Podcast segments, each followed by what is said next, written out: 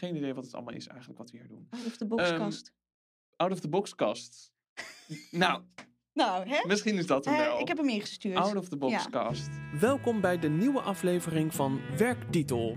De podcast waarin we het hebben over, ja, over wat eigenlijk? Nou, over musical in ieder geval en over het openbreken van hokjes en het bevragen van kaders. En nieuwe ideeën, nieuwe dingen. Nieuwe dingen, ja, daar hebben we het over. Oh, we zoeken trouwens ook nog een titel, maar dat is allemaal voor latere zorg. Mijn naam is Job Greuter en ik ga dus elke keer een gesprek aan met iemand. Dit keer doe ik dat met choreografe Chiara Re. Ik spreek met haar over out-of-the-box denken, over nuttige onzekerheden en over de plank ook wel eens helemaal misslaan. Dan moet ik natuurlijk een goede intro even geven, maar ook iets wat een beetje geknipt kan worden. Voor het geval dat, oké, dus dan begin ik met zoiets als... ehm,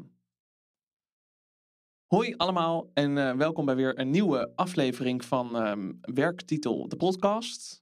We gaan het hebben over vernieuwing in musicaltheater, want wat is dat nou eigenlijk vernieuwing en wat is dat nou eigenlijk musical? Nou, daar gaan we gesprekken over voeren en eh, vandaag doe ik dat met eh Chiara Re. Welkom, Ja, dankjewel. super leuk dat je er bent. Ehm, voor de mensen die Chiara niet kennen, ik ga even een beetje een opsomming doen van Oké. en grijp in als ik iets verkeerd zeg. Eh Chiara is eh, tien jaar geleden afgestudeerd. Klopt dat? 2011. Ja, Ja. klopt. Ja. Tien jaar geleden ben je afgestudeerd. Ja. Kijk, toch goed research gedaan, hè? Eh, tien jaar geleden afgestudeerd. Je hebt een tijdje gewerkt als performer. En daarna heb je toegespitst op choreografie. Ja. En je bent nu hoofdzakelijk choreografe. Ja. Klopt dat? Ja. Nou, en je hebt eh, heel veel grote titels eigenlijk op je naam staan. Om er een paar te noemen. Bridges of Madison County. eh, My Fair Lady.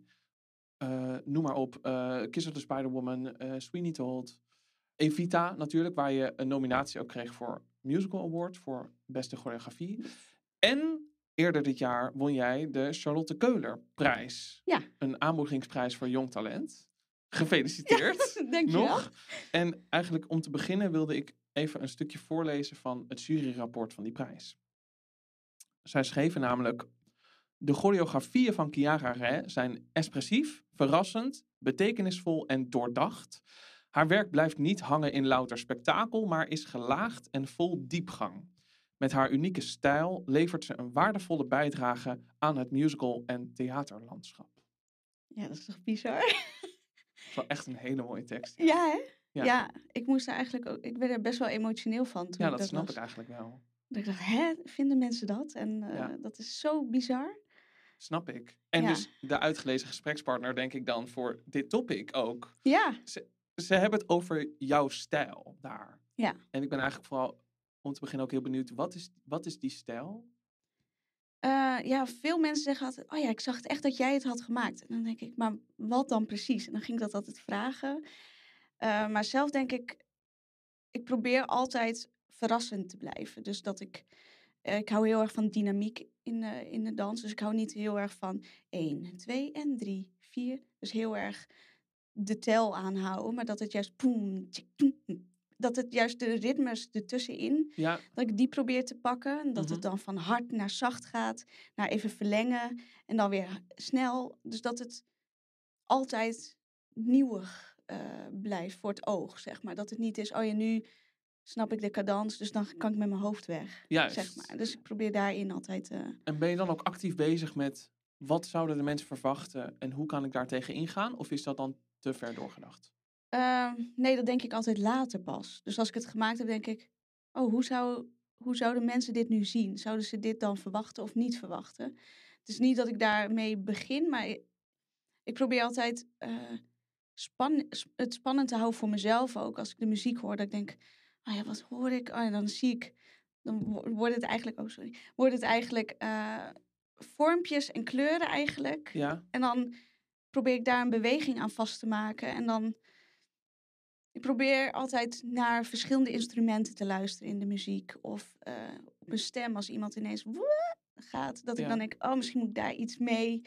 En dan, en dan kan ik daar weer tegen inkleuren. Dus het is niet dat ik het heel bewust doe, maar altijd als ik erover nadenk, denk ik altijd, oh ja, hoe zou ik het nu, als ik het nu zou zien, zou ik dit dan verwachten? Weet je, als een, juist. Dus waarschijnlijk als wij een choreografie van jou zien, dan valt voornamelijk op dat het net een beetje anders is dan we verwachten. En dat het dus net wat diepere lagen van de muziek aanboort. Ja, dat, dat probeer ik wel altijd, ja. Dus ik hoop dat dat ook zo is voor andere mensen. Dat ze dan Nou denken, ja. oeh, oh, dit, dit- wat leuk. Of dat, dat ze het misschien niet doorhebben. Misschien de experts of zo. Maar dat ze niet doorhebben dat dat zo gebeurt of zo. Dat ik dat ze aanbied of zo. Ik snap het. Nou, volgens mij is het wel gelukt, want anders had je die prijs niet Ja. gewonnen. Ehm, wat me ook echt opviel, was ehm, hoeveel jij al op je cv hebt staan. Dat is best wel krankzinnig, Ja. vind ik, voor iemand die nog, nog maar tien jaar is afgestudeerd. Ja, ja, dat, ja.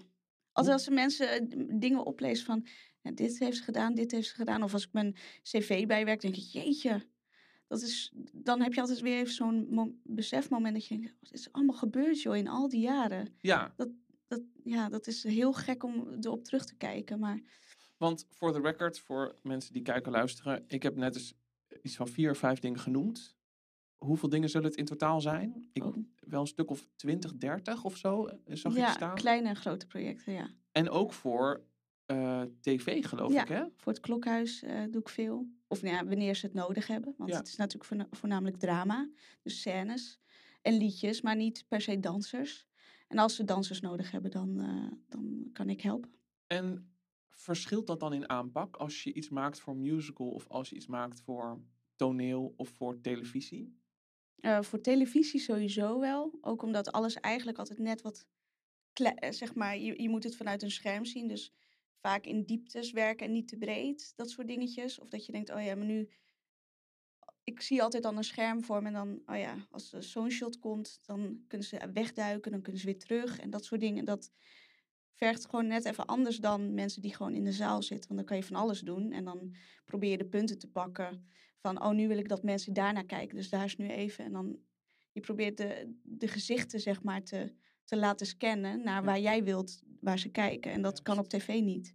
Dus dat probeer je dan op een andere manier. eh, Beïnvloedt het elkaar eigenlijk? Als je, haal je inspiratie als je bijvoorbeeld iets voor een musical moet maken, zeg maar wat, en je doet iets voor tv, haal je dan inspiratie uit het een voor het ander ook? Of staat het echt los van elkaar? Ja, het staat voor mij wel los. Ook omdat het ehm, bijvoorbeeld eh, om één eh, aflevering eh, te benoemen is dat bijvoorbeeld dat een regisseur zei, ja, we doen een soort Lady Gaga nummer. Dus op een Lady Gaga, maar dan Nederlandse tekst. En het, het is een beetje een grotesk en een parodie. Maar we willen wel dat de dansers de stijl van Lady Gaga pakken. Weet je wel? Dus dan ga Ja. ik me inlezen van oké, wat is haar stijl? En dan ga ik allemaal filmpjes van haar kijken en dingen lezen. En dan denk ik, oh oké, dan moet ik dat soort bewegingen moet ik erin. En dan maak ik wel mijn eigen beweging, want ik wil nooit echt kopiëren. Ja. Maar dan weet ik wel, oh, het is heel hoekig. Of oh, het is altijd een beetje met schouders of iets dergelijks. En dan probeer ik dat te doen. En dan, oh ja, en dan zegt de regisseur, we willen eindigen als een kluitje. Oké, gaan we doen. En dan maak ik het op die manier. En bij een musical is dat toch heel erg vanuit het script. Ehm, de tekst in de muziek. De muziek zelf heeft een hele bepaalde sfeer. En je moet proberen van begin tot het eind één geheel te krijgen. En dat is voor een liedje. Op tv is dat heel wat anders dan een, dan een stuk waar een spanningsboog in moet zitten. Snap ik. Ik wil eigenlijk, ik ben ook heel benieuwd naar waar voor jou het begonnen is eh, om de kunst in te gaan. Weet je dat nog? Nou, ik heb op mijn veertiende heb ik voor het eerst een musical gezien. We gingen toen naar de Efteling. En daar zag ik Don Roosje voor het eerst. We zaten rij 1 en ja, je hoort zo'n overture en eh, het gordijn was nog dicht. Dat is echt zo nog lekker oldschool. En dan ging dat doek open en mensen waren aan het dansen en aan het zingen. En ik dacht, "Oh, dit wil ik. Oh, dit, dit, dit wil ik. Dit wil ik. En, Ik zie je ook helemaal stralen. als je ja, ik was echt zo helemaal een soort van, wat is dit? Waarom, waarom... Ik, ik dacht gelijk, dit, dit is mijn droom. Dit, dit wil ik gewoon. En En wat was, wat was dan hetgeen, je zegt dus die dans en de muziek en de, wat was dan daaraan wat je zo, wat iets met je deed? ik werd zo ergens ingezogen. Eigenlijk al gelijk. Het gordijn was zelfs al dicht en ik hoorde zo'n zo'n orkest. En ik zat echt zo. Er, gebeurde gewoon iets. Ik dacht, wow, dit is zo ontzettend gaaf. En dan ging dat doek open en ik zag mensen daar genieten of zo. Het was een soort, ze waren zo aan het spelen en ik dacht, dit is een hele totaal andere wereld. Nou ja, wat, wat wij natuurlijk altijd mensen willen bieden, is dat ze even uit hun ja, reguliere werkschema en, en realiteit gaan. Dat ze denken, oh, ik wil even, even weg. Dus we gaan naar theater. En dat gevoel had ik ex, extreem gewoon. Dat was echt, was helemaal een soort overdonderd. En ik zat helemaal in dat verhaal. Ik zag, die men, ik zag gewoon echt die mensen apart zo dansen en stralen. En ik dacht, dit is gewoon het ultieme geluk. Dat is, ja, dat is gewoon, ik wil dit ook voelen. Dit is, dit is volgens mij het meest haal, hoog, hoog haalbare geluk wat je kan krijgen. Maar iets onbekends ook, want ik ken dat helemaal niet. Maar dat was zo magisch. En, en dat gevoel heb ik eigenlijk altijd gehouden.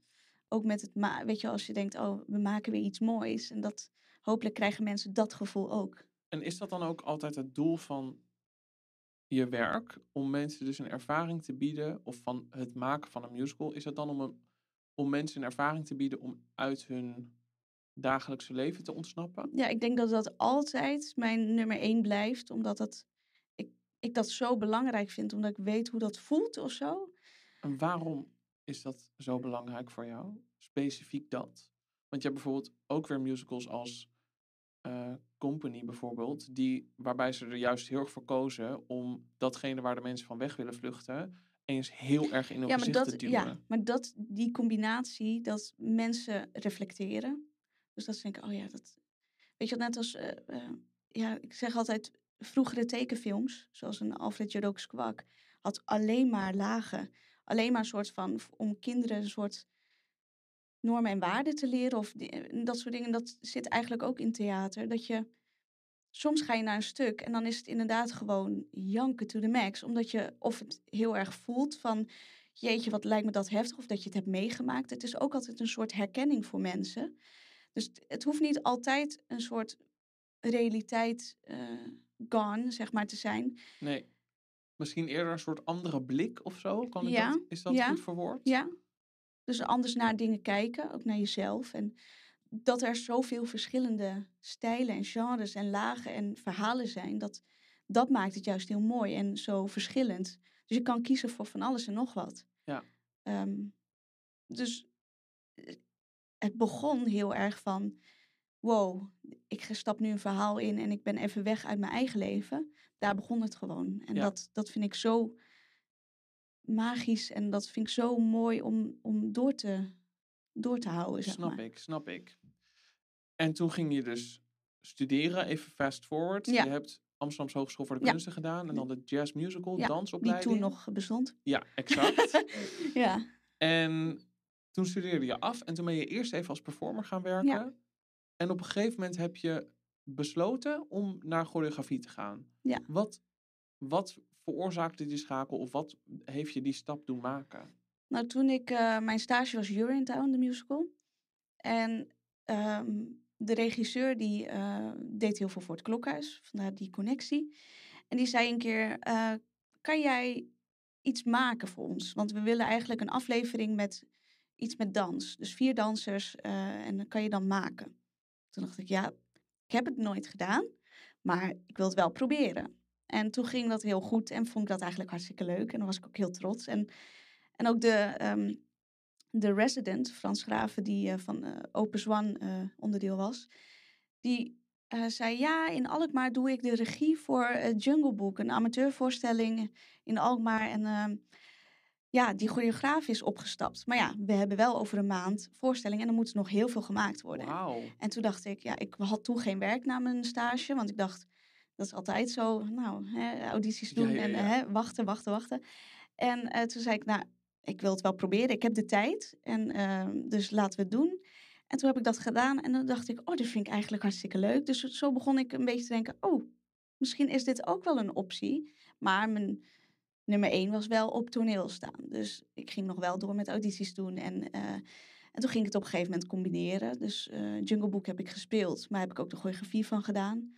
Uh, en daarna ben ik eigenlijk al gelijk naar choreografie gegaan, omdat ik elke dag Maar nu heb ik een job, dus ik kan nu choreograferen. Dus ik kan geen auditie meer doen voor dat, want dat dubbelt. Dus dat kan oh, niet. juist. Dus op een gegeven moment dacht ik, oké, maar hierna ga ik weer audities doen. En dan had ik weer een werk, gek genoeg.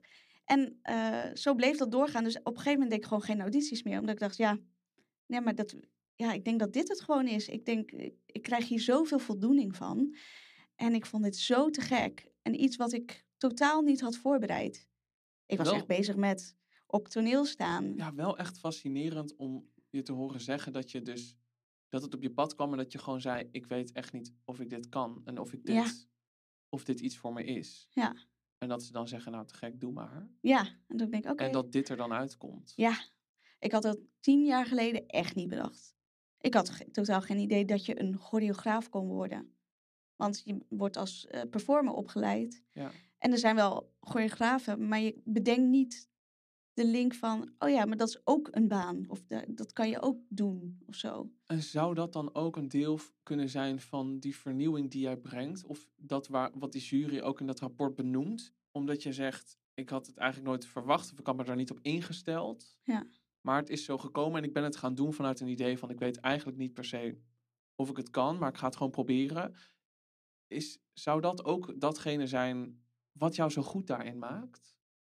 Dat, is- ja, dat weet ik eigenlijk niet. Wat ik wel weet is dat het inderdaad... In het begin was het heel erg... eh, nou ja, ik ga het gewoon proberen en dan kijken wat ik kan. Dus heel erg uitproberen. Dus daar kreeg ik ook echt de kansen voor. Ehm, dus dat vond ik heel... Ja, echt als een warm bad. Dat mensen denken, oh, ik, je vertrouwt me daarin. Ja. Eh, Oké, dan ga ik dat proberen. En op een gegeven moment... eh, na Kiss of the Spider-Woman, dat was dan de eerste echte professionele eh, voorstelling Mhm. toen ik, je- wat ik altijd doe, is alles met beide handen aanpakken. Dus het is, het, het is niet zo, oh, dat doe ik even of zo. Ik ben altijd even zo van, kan ik dit wel? Dus altijd wanneer mensen mij vragen, dus echt nog steeds, wil je dat doen? Dan denk ik altijd, oeh, eh, ja, het liefst zou ik het willen, maar misschien kan ik dat helemaal niet. En dan is altijd bij mij het idee, oké, als het angst is van dat ik het misschien niet zou kunnen, dan moet ik het doen. Want dat is eh, zeg maar. Dus ik ga altijd bij mezelf na. Oké, maar ben je gewoon bang dat, het, dat je het niet kan of dat het niet goed gaat? Ja, dan moet je het gewoon doen. Dus niet zeiken en gewoon gaan. En dat is wel vanuit daar. Op een gegeven moment heb je ook een beetje het idee: oké, ik kan wel wat. Maar het is Mhm. altijd de angst. Ja, maar dit heb ik nooit gedaan.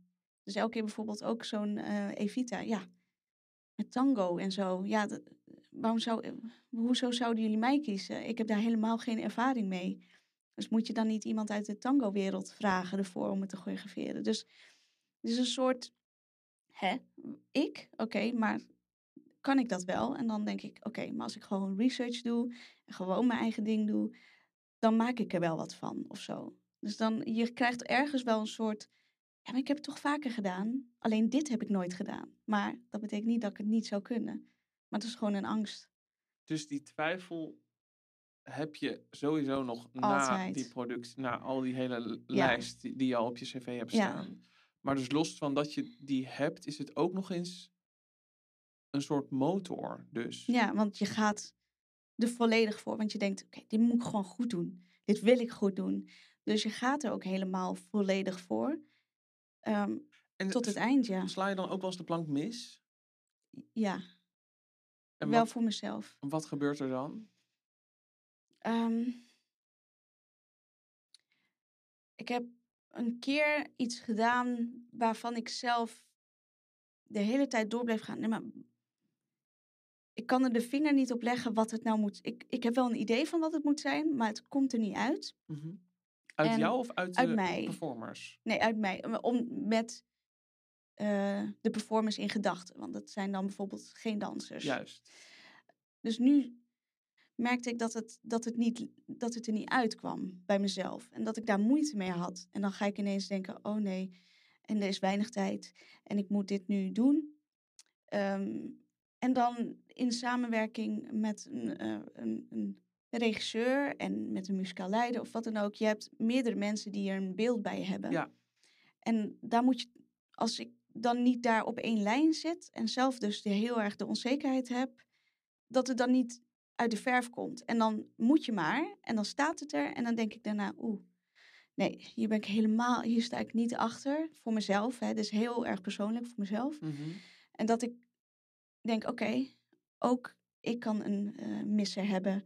En dat moet ook weer gewoon een keer gebeuren. En dat is nu.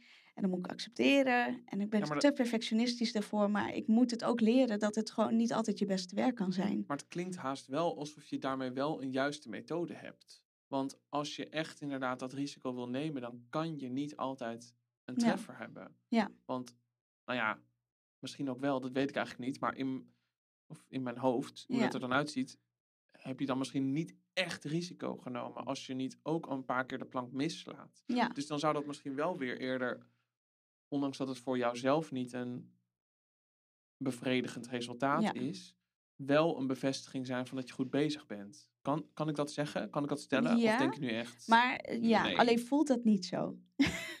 dus ik snap, zeg maar als ik even buiten mezelf eh, kijk, Ja. dan denk ik, ja, je hebt ook helemaal gelijk. Want je moet, en je kan gewoon, het is menselijk. Je kan gewoon niet altijd de juiste, het is de juiste periode. Ik was ook heel erg overspannen.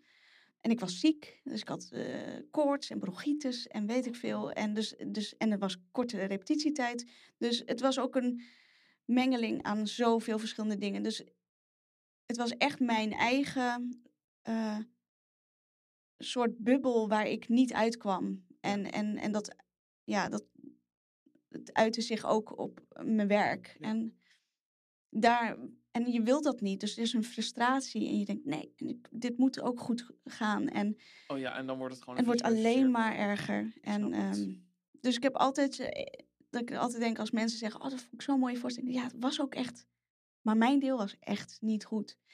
En dat, dat voelt zo hmm, naar, maar ja, dat, Ja. Is, dat, dat kan. Dat, dat, dat moest ik leren. Dus ja, dat is wel. eh, ja, het- je, je, je- pakt alles met beide handen aan, maar het kan ook gewoon niet goed gaan. En dat maakt het ook onzeker. Van, kan ik dit wel? Snap het. Dus dat. eh, Hey, en dan de grote vraag eigenlijk. We hebben het in deze podcast dus over vernieuwing. ja. En iedereen schreeuwt om vernieuwing, voor mijn gevoel. Maar iedereen vindt er weer iets anders van. Ja. Ik ben heel benieuwd naar hoe jij vanuit jouw ambacht en vanuit jouw werk, wat je nu doet en wat je hebt gedaan en wat je gaat doen ook. Hoe kijk jij daar tegenaan? Waar, waar ligt een kans op vernieuwing? ja, dat kan eigenlijk echt in kleine dingen al zitten. Maar ik denk altijd als je het laat ontstaan ook, dat je niet te veel in plaatjes denkt. Of zo van, oh ja, maar normaal gesproken als, eh, als een scène is of als een dans is, dan komt die van die kant. En weet je, dat je het even loslaat en gewoon helemaal een soort van out of the box kan denken van, oké, dit kan dit zijn, maar het kan ook dat zijn. Dus laten we even kijken naar dat je, dat je het probeert te, te laten ontstaan en kijken Ja. of daar dan eh, wat uitkomt. Dat je denkt, oh, dat had ik nog helemaal niet bedacht. Want vaak bedenk je iets, maar dat zit altijd best wel in kaders. Dat heb ik ook. Dat je dan, maar dit is de meest, eh, hoe, hoe zeg je dat, de meest ehm, voorkomende. Of Ja. Dit is het meest natuurlijke. Ja. Maar natuurlijk kan ook via een andere weg. Dus ook vanuit een andere emotie of vanuit een andere spanningsboog in een heel stuk. Dat ik denk, ah ja, dat kan al vernieuwend zijn in... Oh, probeer eens echt even uit, out of the box te denken. En niet zo, ik sta voor jou en nu praat ik met jou. Maar hoe, wat kan je dan nog meer? Als je het zou moeten benoemen wat die box is. Ja. Wat is dan de essentie van die box die je soms voelt? Ehm, Of hoe zou je die omschrijven? Of wat is misschien typerend voor die box? dat is het eerste waar ik nu aan denk van... Out of the, in the box is heel erg de standaard verhaaltjes of zo. Of de standaard, oh ja, maar nu gaat die naar die lopen en die gaat hem zoenen. Want die wil het even laten... Een soort, Juist. niet meer, je weet wat er gaat gebeuren. Dat En is het dan voornamelijk vorm of ook bijvoorbeeld inhoud? Snap je wat ik bedoel? Oh, is ja, allebei thematiek? denk ik Want wel. Ik denk dat... Wat ik eigenlijk ook een beetje zie is bijvoorbeeld dat van eh Ivo van Hoven, de West Side Story. Mhm, Dat ja, je kan denken, oké, muziek bestaat. eh, het verhaal bestaat. En het is altijd op een bepaalde manier gedaan. Altijd wel net even wat anders. Maar wel, dat is heel mooi. Maar wat kan je er nog meer mee? Hoe kan je het verta- vertalen naar nu? En echt naar de straat en, en, en, en met de, weet je wel, van beelden, film en camera's en zo. Wat, wat gebeurt, hoe kan je dat dan Ja. aanpassen dat het lijkt alsof het voor nu is gemaakt? Ja. En zoiets vind ik bijvoorbeeld out of the, out of the box denken. Ja. Dus dat is een soort, oké, dus dit is het verhaal, maar wat kan je eraan toevoegen om het dan, nou, om het an, zeg maar vanuit een andere hoek of vanuit een andere tijd te pakken? Juist. Oh ja, maar dat gebeurt nu ook, hè? Het gebeurt nu veel meer. Met, ja, ja, ja. Het, met, wordt, ja. eh, het- wordt ook steeds ja. meer gevoerd. Ja. Eh, en wat is er dan nodig om dat te kunnen doen? Om dat misschien nog meer te kunnen doen dan er nu al gebeurt? Als je kijkt naar hoe jij wordt gevraagd om je werk te doen. Wat heb jij, wat heb jij misschien meer nodig dan wat je nu al hebt om dat te kunnen doen? Om out of the box te kunnen gaan? Ik denk, eh, wat eigenlijk musicalmakers eigenlijk doet, is een plek geven en de tijd geven om dingen uit te proberen. Wat ik mis is inderdaad het. ehm, ik ben altijd maar bezig voorbereidend thuis. Dus ik ben in mijn eentje. Ik maak het helemaal af, zoals ik denk van, oh ja, en ik laat wel wat witjes en van, oh ja, maar dit moet ik even op eh, in de repetitie eh, zien en kijken wat er dan gebeurt en dan moet ik even aanpassen.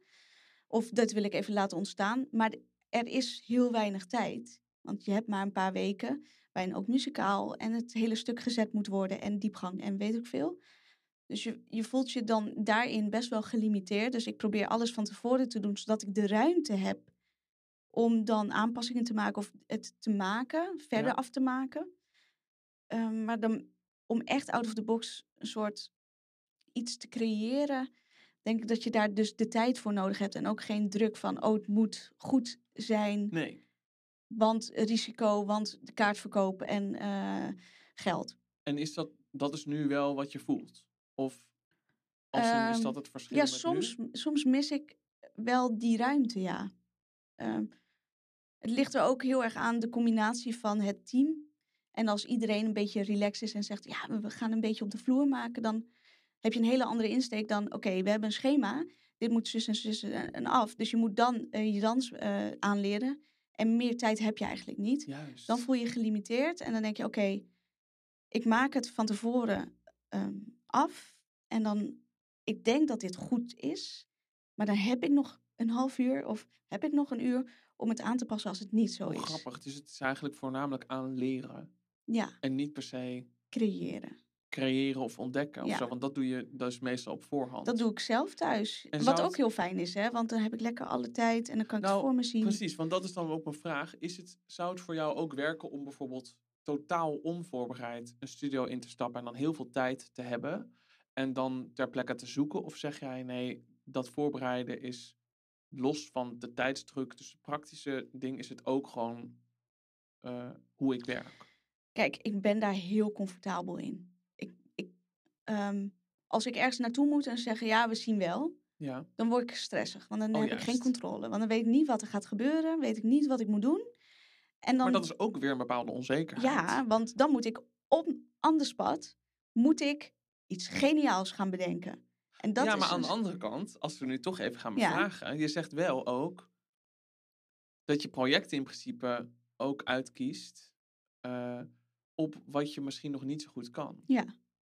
Wat Dus is dat- dan het ja. verschil daartussen en het verschil tussen de, de angst of de, eh, eh, zeg maar, die, die toestand als je helemaal onvoorbereid een studio binnenkomt? Nou, als ik bijvoorbeeld, een, eh, zoals een Evita, dat ik denk, hè, maar tango-ervaring heb ik niet. Is dan wel dat ik denk, oké, maar ik heb genoeg tijd om het voor te bereiden. Dus ik ga research doen, ik ga er alles over lezen, ik ga alle filmpjes bekijken. Ik, ga, ik wil weten hoe het op basis, weet je wel, gewoon echt de regeltjes van de Argentijnse tango, die wil ik kennen. Ja. Want dan kan ik zelf bepalen, wat gebruik ik ervan of wat maak ik mijn eigen, zeg maar. Dus hoe ga ik, dat ik zeker weet, oh, ik weet dat het zo is, maar ik doe bewust wat anders Juist. dan dat ik maar wat doe. Want dat zou ik heel eh gênant vinden. Ja. Dus ik doe heel veel research. Dus voorbereiden geeft me wel een soort ehm, rust en tijd eh, om de controle te hebben van oké, hoe zou ik het willen dat het eruit gaat zien, et cetera, et cetera. Ja. Ehm, als ik anders pad iets moet doen, dan weet ik niet wat ik voor me kiezen krijg. Dus dan weet ik dus niet of ik op dat moment mijn inspiratie heb. Of de druk dat iedereen naar me kijkt en denkt, nou, laat maar zien dan. Dat ik dat los kan laten en dat ik gelijk wat kan doen. Ja. Want inspiratie krijg je. Ik heb ook dat ik eh, soms achter de tafel zit en voorbereidend ben en dat, dat ik mijn dag niet heb. Omdat ik dan denk, "Ah, ik weet even niet wat ik moet. Oké, nou dan ga ik morgen weer verder. En als ik dat anders pad moet doen, moet ik, moet ik shinen op dat moment. Ja. En dat, die onzekerheid, die eh, heb ik liever niet. Dus die vermijd ik. Maar daarom Omdat neem het ik, dus een ander soort onzekerheid is? Ja. omdat ik op dat moment moet knallen. En als het niet mijn dag is, Ja. dan sta ik voor lul. En kan je die onzekerheid altijd helder uit elkaar houden? Zo van, dit is een soort nuttige onzekerheid. ja, dit is, Ja. Om maar even heel stom te zeggen. Is, dit is een nuttige onzekerheid en dit is een niet nuttige onzekerheid. Ja. Want als ik inderdaad onzeker word van, oh, maar dat heb ik nog nooit gedaan, dan denk ik, ja, kom op. Je hebt, dat heb je elke keer weer. Dus doe even normaal. Eh, het lukt toch altijd, of niet altijd, maar dat is prima ook. Ja, weet ja je wel? precies. Waar we het net over hadden, ja. Ehm, dus dan denk ik, oké, stoppen ermee. Dus dan probeer ik dat eh, hè, te accepteren en weg, eh, weg te halen. Ja. Maar zo'n onzekerheid dat ik niet weet wat er komen gaat, dat, eh, dat, dat blijft altijd, denk ik. Dat is voor mij de nuttige onzekerheid, die net, nooit nuttig is. Maar ja, dat is wel echt een groot verschil voor mij. Snap ik. En kan me ook nog voorstellen dat het, omdat, je, omdat het iets is wat je niet kent, of waar je in ieder geval het gevoel van hebt dat je het Ja. nog niet kent, Ja, ehm, dat je daarmee niet die andere onzekerheid kan hebben om onvoorbereid on the spot te zijn. Dat het misschien weer anders zou zijn als je wel wordt gevraagd voor iets waar je comfortabel in bent en het dan wel Ja. on the spot kan maken. Kan Ja. ik dat stellen? Of zeg je dan... ja of dat je dus, waar, waar we het over hadden, van eh, meer tijd hebt. Dus, en dat het ook, oh, maar we hebben niet eh, over drie weken al een voorstelling. Nee, dus even, we gaan de aankomende weken gaan we even gewoon proberen. Mhm. Dan laten we het even zitten en dan gaan we volgende keer gaan we pas repeteren. Ja. Dan zou ik het kunnen. Want dan is er geen druk van het moet binnen een bepaalde tijd af zijn en goed. Dus jij zegt eigenlijk voornamelijk bij tijd en bij verwachting of zo. Ja. Dat zijn twee pijlers Ja. waarin gewonnen kan worden om, eh, om, die vernieuw om meer ruimte te geven voor vernieuwing. Ja. Klopt dat dan wat ik zeg? Ja, wat ik, ja, dus dat je ook gewoon even een soort. Dat het allemaal even op, op, op de vloer eh, uitgevonden kan worden. Maar ook dat je echt denkt: oh ja, nee. Oh, dit was echt. Sorry jongens, maar dit kon echt niet. Maar dat je dat oké vindt. Omdat, ja, dat heb ik even geprobeerd. Dit was het echt totaal niet. Ja. Maar dan neem je de ruimte ehm, om verder te denken. Te denken: oké, ja, normaal gesproken zouden we het zo niet doen. Maar laten we eens kijken hoe dat is. Want misschien winnen we daar wel iets mee. Of Ja. kan ik, denk, krijg ik daar inspiratie voor eh, van. En nu is het eigenlijk altijd, je hebt een stuk en eh, het moet binnen vier, vijf weken af. En de mensen zitten een week later in de zaal. Dus ja, er is geen tijd om fouten te maken voor Nee. je gevoel. Ik snap hem. Dus een soort pitch, dat je dan iets kan creëren en dat je het ook kan laten. En dan, oké, ja, ehm, dit gooi ik allemaal weg en dat pak ik en dat pak ik. En nu ga ik even wat nieuws maken en over een maand gaan we repeteren. En dan echt. Juist. Net even die, want ik doe alles in mijn eentje. Is dat een soort van workshop systeem, kan je stellen, Ja. zoals dat in, eh, in Amerika natuurlijk vaker gebeurt bij de ontwikkeling van een musical? Ja. Dat ze dan een soort workshopperiode hebben waarin ze precies eigenlijk doen wat jij zegt. Ja. Hè? Waarin ze gewoon dingen gaan proberen en oh, dan dit is weer even een, eh, ja. laten rusten en dan weer even presenteren en dan weer kijken. Hmm, ja, oh, dit werkt wel of dit werkt niet. Ja. Of, oh, die kant moeten we op, denk ik. ja. dat zijn gewoon cadeautjes of zo. En, en die, die rust of die, die, van die tijd of zo, die, die hebben we niet. Nee. En dat, ik denk dat dat Nee, want dat- misschien extra toevoeging zou hebben in het, voor elke productie in Ja. het maakproces. Ja, want het is natuurlijk wel eh, eh, makkelijker gezegd dan gedaan, waarschijnlijk. Ja. Ik eh, zal er misschien de helft nog niet van begrijpen. Maar dat is ook wat we Ja. waarschijnlijk in andere gesprekken nog tegen gaan komen. Is waarom is er die limiet? Hoe kan het, of waarom is dat systeem wat in Amerika is hier niet? Eh, of wat is het hier anders? Of wat is hier de...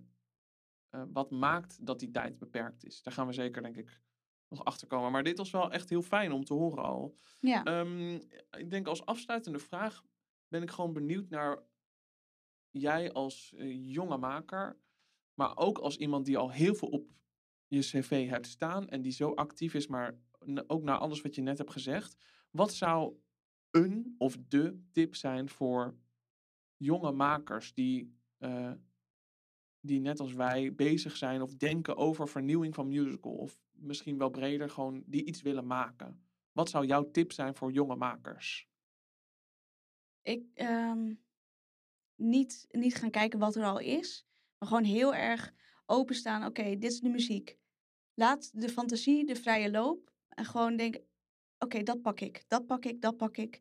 En daar, daarin voortborduren. Dus gewoon, nu spreek ik echt over dans. Hè? eh, ehm, dat je denkt: oh, dan begin ik hier, want hier heb ik een bepaald beeld. En misschien klopt dat totaal niet met wat het normaal zou moeten of wat de tekst zegt of zo, maar dat je dan even daarin jezelf laat gaan. Dat je niet denkt, oké, in, in, niet denken in regeltjes of wat zou er van mij verwacht worden of hoe staat het in de tekst, oh dan moet ik dit. Nee, ga, ga eens gewoon helemaal open-minded, gewoon, oké, wat komt er nu in me op als ik gewoon je ogen dicht luister naar de muziek? Wat, wat, wat gebeurt er dan? Oh, dit. Oké, nou dan ga, dan ga ik dit doen. En dan dat daar dan iets uit voortkomt in plaats van bedenken wat wil ik, ga, wat wil ik erin, wat ga ik maken, wat, wat, wat voor, wordt van mij verwacht of dat soort dingen. Dat het, laat maar eens een keer los en on- laat het ontstaan en kijk wat er dan gebeurt. Is dat dan ook meer richting intuïtie gaan dan richting Ja. ratio? Ja, ja. Nee, dat je inderdaad als je bezig bent, eh, vaak je hoofd ertussen gaat zitten. Dat je gaat, na, je gaat sowieso altijd, ja, is dit het best? Of, oh ja, Ja. is dit dan wat, wat het moet zijn? Dus je gaat de hele tijd tegen jezelf in. Ja, ja. Van, oh ja, ja, maar hè, dit en dit en dit. Dus je Ja. gaat jezelf een soort regisseren. Maar dat het inderdaad is, oké, probeer dat uit te zetten. Dat is heel lastig en dat probeer ik soms ook echt, eh, echt bewust te doen. Laat maar ontstaan. En ga daarna pas denken, wat vind ik hier dan van? Ja. Dus je hoofd even uitzetten en alleen maar inderdaad op intuïtie. Gewoon, wat komt er nu op je af? Doe dat even. Ja. Geen idee wat het allemaal is eigenlijk wat we hier doen. Out of the box Ehm. Out of the box kast. nou, Nou, hè? misschien is dat hem Eh, wel. ik heb hem ingestuurd. Out of the box Ja. cast. Eh Chiara, dankjewel voor je komst. Ja, dankjewel dat je me wilde hebben. Succes nog. Dankjewel. Out of the Box cast wordt gemaakt door Marissa Santos da Cruz en mijzelf, Job Greuter, en is mede mogelijk gemaakt door Stichting Musicalmakers Amsterdam. De mixage is gedaan door Charlotte Dommershausen. Vragen, opmerkingen en reacties zijn nog altijd welkom. Stuur ze naar ons via de social media of door een e-mail te sturen naar info@musicalmakers.com. Of schrijf er een liedje over. Zo van, ik vond het echt vreselijk. Dat zou ik dan ondanks die inhoud nog wel heel erg leuk vinden. Maar weet je, kijk maar. Tot de volgende!